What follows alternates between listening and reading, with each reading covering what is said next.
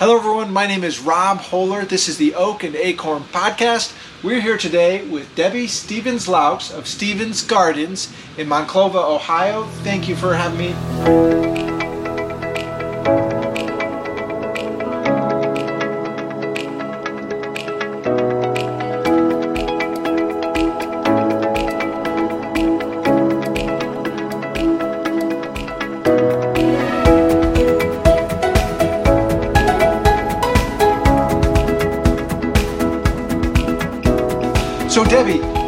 Can you tell us a little bit about yourself and also the, uh, just a brief history of Stevens Gardens here? Sure.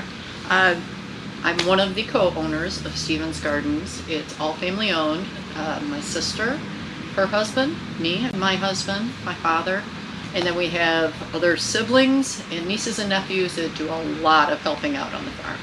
Uh, we restarted the farm back in 2004. When I say restarted, it was because it was started by my grandmother and then my, taken over by my father, but kind of shut things down for a few years because everybody went different directions. And in 2004, we decided to start back up again, and from there, every year has gotten a little bigger.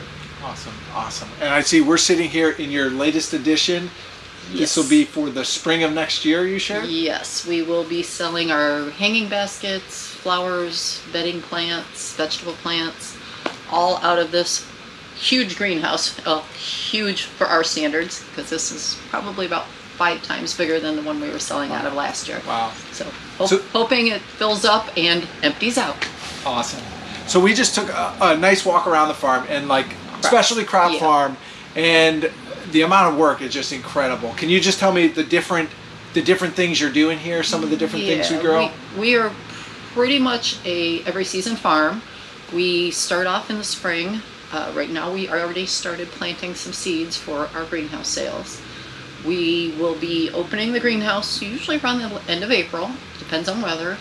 And then from the greenhouse season, we move right into strawberry season, which is usually around the 1st of June or somewhere in the first week there.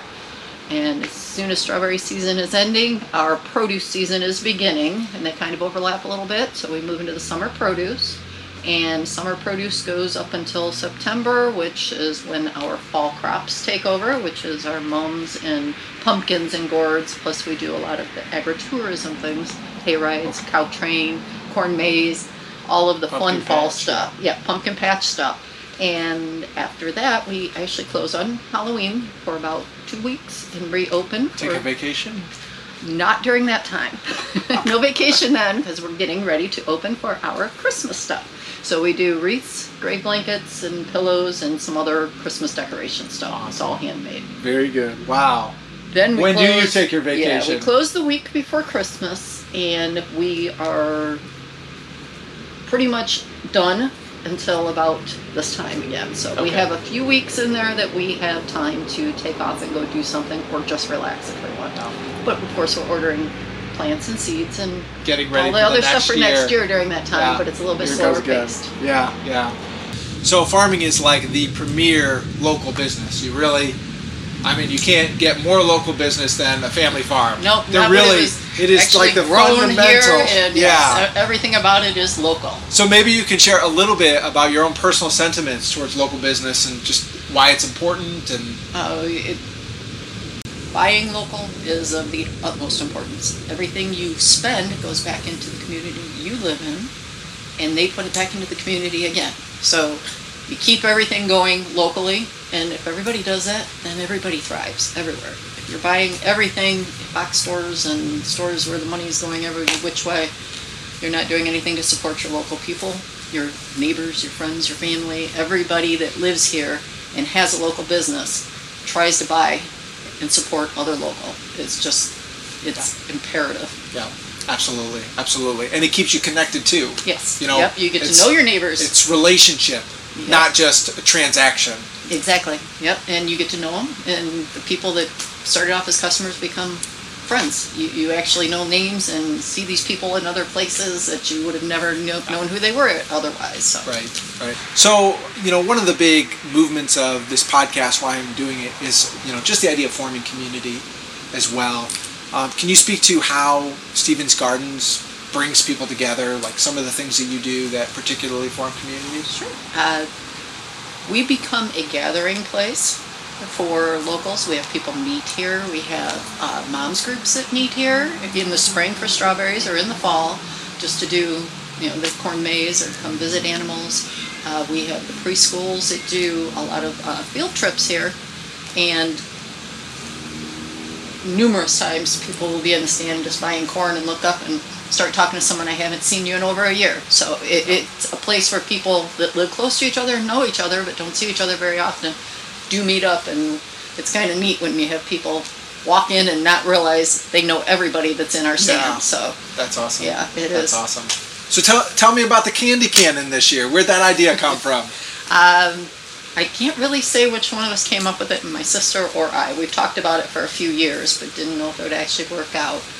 But the corn cannon shoots pretty much anything. So as long as it's packed in there, we've, we've shot walnuts out of it and gone as far as our neighbor's barn, so we quit doing that. Uh, we've shot little pumpkins, we've shot apples, but we thought kids would be a lot more interested in seeing a lot of candy come out of the cannon, and it really was a big turnout for it. The first day we did it, we actually had people running from the parking lot because we had to put it on Facebook when we were going to do it. And I was telling everybody to head out back if they wanted to see it, and they said that's what we're here for. So they were all excited, especially the little kids, and That's they absolutely loved it. That's so fun. That's yeah, awesome. It, it was really neat. That's and very it's cool. something we're going to continue now because it went over really well. It's not something we make any money off of, but it's something, Something that that brings people it- enjoy. Yes, and we love seeing the kids out That's there. so It cool. is so much fun. Very cool. Well, Debbie, thank you so much for having me here today, showing me the farm. Um, great to meet your cats as well. yeah, this one's Wednesday. Wednesday, nice to meet you Wednesday. Uh, yeah, this is phenomenal. So I, I hope in the spring uh, more people are able to come out here, check out your new greenhouse, and uh, come to Stevens Garden, support Stevens Garden. Yeah. We hope everybody makes it out here, uh, even if it's just a look, see what we have. We appreciate anybody showing up. Awesome. Thank you. You get the. You're All right. welcome. Thank you.